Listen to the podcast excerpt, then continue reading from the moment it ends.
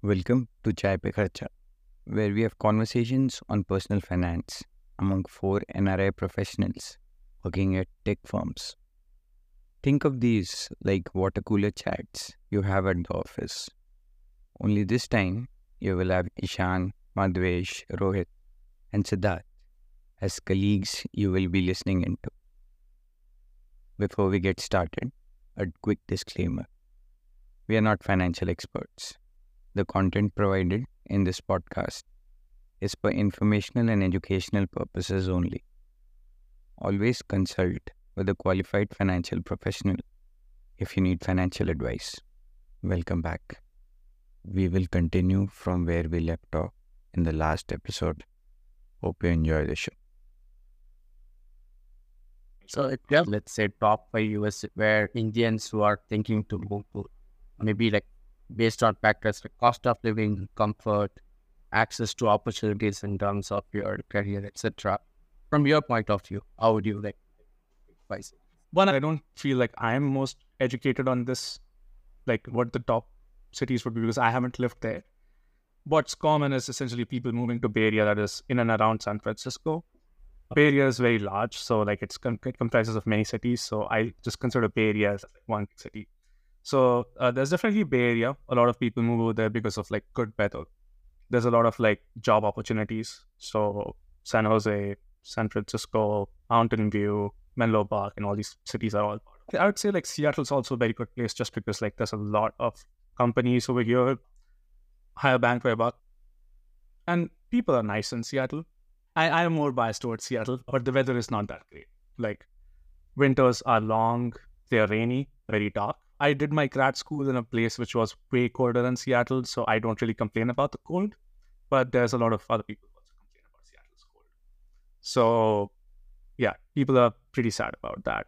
But in other aspects, I feel like Seattle's actually pretty good. Then there's definitely a New York region. So now New York is actually a great city for someone, let us say, who's single, does not have a family yet. They want to enjoy their life. There's a lot of Indians over there. You have a lot of resources. You don't need a car.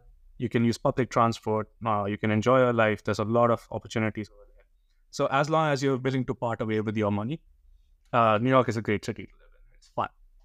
But if you want to start saving money, I think like New York's not the place to be.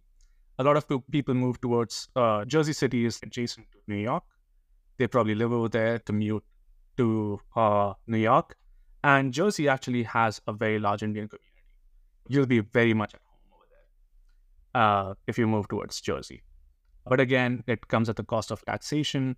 Things are expensive there, but definitely cheaper than New York. You get community my parents are on the East Coast, very close to these places, and they're very in touch with their community. Jersey also has the largest Hindu temple. If you guys are curious, like there's this new BAPS like temple that recently completed, but it gets a lot of tourism and stuff like that. So it's pretty good. These I would definitely say I have like, first-hand experience going to these places and just seeing the community, like job opportunities or something like that. But apart from this, Texas, Austin, and Dallas also have a large Indian community, but they also don't have state tax. So you're probably doing well on uh, your income. They also have cheap property. I've heard that Texas has one of the highest property taxes. So if you own something over there, your yearly payment to the government is going to be high. But again, like the government has to tax you in some form or the other. So it comes in the form of property taxes. Dallas has a very thriving Indian community That's what I've seen and heard. so I have never been there, but that's something I definitely know is there. What else? There's LA, very close to Bay Area. I mean, it's not very approachable or regular commute, definitely, but yes, right. It's close to Bay Area. They have good weather, good opportunities, but traffic and expenses are too high. So that makes it not as great of a deal. It's not as clean as other places. Definitely. So, I don't know. Was that five? I think so. So I would ask the same question about Singapore, but no shaming on the side of Singapore. But I feel like, where in Singapore would you? That's really Singapore is too small. Have you been to No, I, I've not been to Singapore. I want to go there. I have friends from Singapore in the US. Yeah, I think is uh, to answer your question anywhere in say actually always the central area would be more expensive than the outer areas. That's the only thing. But other than that, the expenses are more or less the same apart from the rent might be as I said slightly different. Let's move on to more of the concluding questions. Starting with do you know what is fire? You know what is fire. Have you thought about it? So do you have a fire number? Do you think about retirement as in gaining financial independence and then doing things that you like? Give us if you have a, a age number or a revenue number that you want to get to. And also tell us what do you plan to do after getting to that stage? Yeah so i feel like if i uh, truthfully answer these questions i'll come out as a bit naive. That's the point. Go for it. answers actually yeah i have very fantasy driven answers like for what i want in my life which i definitely know are not, so realistically i'm pretty sure i'm not going to be doing this but if there is any hope for me to do it, I would definitely like to do that. so I'll just start out with like the fun answers as to like what I really want to do, like when I have like a like shit ton of money and I don't really have any liabilities and things like that. So I think like I gave a hint into like what I really want to do. So I think I spoke about like being a digital nomad So I don't think that there has been someone who exists like that, but I don't think this is an impossible thing to do.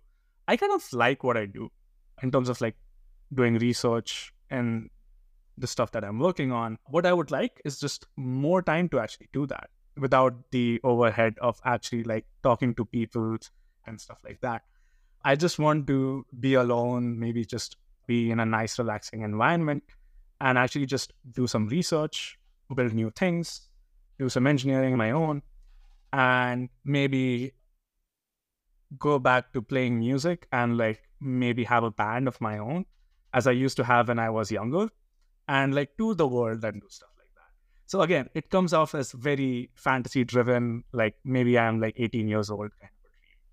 But I, I, I love to hold on to that just so that I can pretend I'm young. My fantasy dream is like I don't have any shackles or bonds. I can travel anywhere in the world, be a digital nomad for majority of my time, just invest into like doing research, helping push boundaries of science beyond I feel a lot of like humankind and the luxuries and like whatever the society is on right now is because of like some advancements that we've made in the past. And I definitely want to contribute back to the world. And the best way I can contribute is just by pushing the boundaries of science. And I truly believe in that. And that's why I just want to keep doing this without the pressure of like other things coming in. So that's what I want to work on later on. And like I said, I want to have a band. I play music for the folks who can actually see my background. I have my two guitars right here. So I want to go back into a situation where I'm part of a band and then doing the world and maybe just playing, not even world, maybe just playing like pubs and things like that. Because I still fantasize that. So that's what I want to do with my life, like later on, just on a personal scale. Like if I let us say if I don't have a family, like that's why it's fantasy because it does not involve family at all. But hopefully I will have a family going forward. But yeah, whatever. Now coming back to fire, I don't necessarily think I have a very strong like as in like, oh, this is the exact number, like five point seven four million dollars, and I'm done. I'm not very sure where the world is actually headed right now, so I don't know. Like, I might have to go back to India, or I might settle in a different country. So I just feel like there's enough certainty that I don't really have a fire goal or something like that, and just based on like regions, like it might differ. Uh, but let us say if I were to stay in the US, I think like as per today's date, given my age and how uh, things might go ahead, I think like $5 million is something that I say someone gave me and I could put that in the bank, I would be happy with that right now. And then we be like, okay, I can go and do the stuff that I really care about right now. So that's the number. Like if I have to live with the same, like in the same place, taking into account all the inflation and stuff like that might happen over my lifetime. So that might be a number. But if you go on blind, I don't know if you guys use blind or not.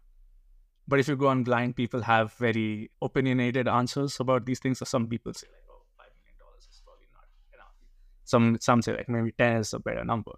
So that's why I don't really have an an exact number, but I guess like five million should be good enough for now. What now? Do I actually have plans, or like, am I actually trying to hit that? I'm not very. Op- I'm not really optimizing very actively on that. Like just based on my previous answers, I think like right now I'm investing on a and then on a macro scale. I'm just trying to see like, oh, my numbers are looking better right now than it was. Maybe I have some micro goals, as in like, oh, I just want to hit this number, just so that I feel good about being able to do that. And I'm hoping like, over the next few years, I'll be able to hit like better numbers, and maybe I'll feel more comfortable about it, and maybe that's when I'll start thinking about retiring. But I guess right now it's so far inside that I don't feel like I can even think about it. So I don't know if if this sounds more pessimistic than optimistic, but yeah, that's my truth for now. Yeah, that's practical, not necessarily pessimistic or optimistic. I'll ask one more question around real estate. So you touched upon it, Seattle being an expensive place. I want to know your specific opinion about real estate, irrespective of Seattle being the place definitely i do think about buying a house. One is because like i have a fear of missing out because a lot of my friends have already bought houses. And i don't have a house yet. And i am one of those people who like to spend their time. Zillow it's an app that tells you about open listings for houses the previous prices what the current asking prices and like has photographs of the house in and out and stuff like that so I, I spend a lot of my time just browsing houses in this area, even though I don't have the capability to buy it or plan to buy anything in the future. Owning a house is also a lot of work, and it means that you're tied down in a place. I probably will end up living in Seattle. I want to keep my options open for now.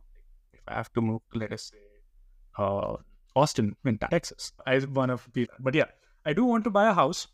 Seattle is super expensive, but has a lot of opportunity. A lot of prices in Seattle are driven by the school districts. So I'm not sure if you guys know schooling. In the US. So for listeners out there who don't really know about this, in the US, there are public schools where children up to like the 12th grade get it get their education for free. And after that is when they apply for universities for their undergrad and then they get acceptance. A lot of these schools will have their own educational like syllabus and plans and things like that and their own quality of education. And that quality of education really determines what kind of scores you might end up getting in like standardized tests like sats and gres which are actually being discouraged right now by a lot of universities. Universities will probably look at what rating you there's a rating mechanism for each of these schools. And universities will look, probably look at like oh you come from a 10 on 10 you come out of school. Or maybe you come out of like a 4 on 10 school. So maybe that's why you, you don't want you, you maybe might not be as awesome as like a 10 on 10 something like that. There's that kind of a system out here. Schooling is free, but you go to a school and essentially means that localities and neighborhoods which have a very high, highly rated school has higher uh, real estate prices. So that is why another city that is adjacent to Seattle, Bellevue, comes in under the greater Seattle area. That Bellevue is a 10 on 10 school so that place is very expensive. It's more expensive than Seattle. Seattle does not have a 10 on 10 school, if I remember correctly. Yeah. So that's why Bellevue is expensive because a lot of Asians have people who really care about their children's education. A lot of Indians end up buying the houses in Bellevue so that their kids can study in a free school that is rated very well. Of course, you can send your school, uh, kids to private schools, but they are very expensive. I'm talking in the order, so like $50,000 a year or something. I have not looked up these prices, but this is what I hear. So it's up to you. Do you want to spend that money in real estate or you want to spend it in a uh, private school? I would say spending it in real estate makes more sense because it's sort of an investment. Again, real estate comes with its own clauses, so it's not truly necessarily a complete investment, but yeah, it's better than throwing your money on schools. So definitely, if I have a kid, uh, I would want to have um, a house, a neighborhood which has a better school. That means that I'll probably have to spend a lot more on my house, maybe compromise on the quality of the house or something like that, just so I can be in a neighborhood with a better school. So that's definitely a factor that drives prices in the US. I think I should also point out that million dollars can go a long way if you're a different place. There's places like Texas, it makes way more sense to buy a house than to. So you might be even able to buy a house for the same amount you might pay rent. So it definitely makes more sense to buy a house somewhere in Texas. And that's why I would say a lot of probably Indians also stay in Texas because there is community and you can have a property over there. Somewhere in Montana, that million dollars will probably get you a, uh, some sort of a mansion or a castle and a big field where your horses can run. Uh, and the horses themselves, I don't know how much a horse costs, costs but I'm assuming a million dollars so uh, in Montana, definitely that might be true. Not in Seattle. In Seattle, you'll probably get a condo. Uh, I remember a one bed condo was around like a million dollars. One of the tall buildings right in front of my previous apartment where I was staying in. I was just Zillowing and I saw one bed, 800 square feet large condo for a million dollars. And on top of that, I don't know if you guys have HOA in Singapore. So if you are living sh- in a, in a place which has like some shared spaces. This is essentially the maintenance that you might have to pay. So the maintenance for that for the million dollars, your monthly HOA was at somewhere around like twelve hundred bucks. So at that point in time, again, that adds up. Uh, in addition to your property tax and your HOA that you have to pay, and the property tax, HOA, and like other maintenance stuff that you might have to do for your own condo, those things add up, and you'll have to compare like is it actually worth the difference and the extra headache that you might have when you might actually pay similar amounts with the rent. So there's a lot of variance, and you probably have to think a lot in the US before you buy. Cool. Good chat, man. This is it. It went too very fast. Cool. Yeah, yeah. It felt shorter than it was. So yeah, yeah, and and we didn't, didn't even go into specific कि वही stock खरीदने के लिए what's your approach and things like that. Maybe we'll schedule one more episode in time to come to pick on pick on. Yeah, we can save some materials for the next episode. Like if people like my very naive and very uneducated answers of like finances and stuff like that, I'm willing to share more information. Then that's the absolute idea. The idea is peer to peer learning. So thank you, Yash, for giving so much time for the recording and we'll be back for the next episode. Chai Pe Kharcha to the new guest. Thank you.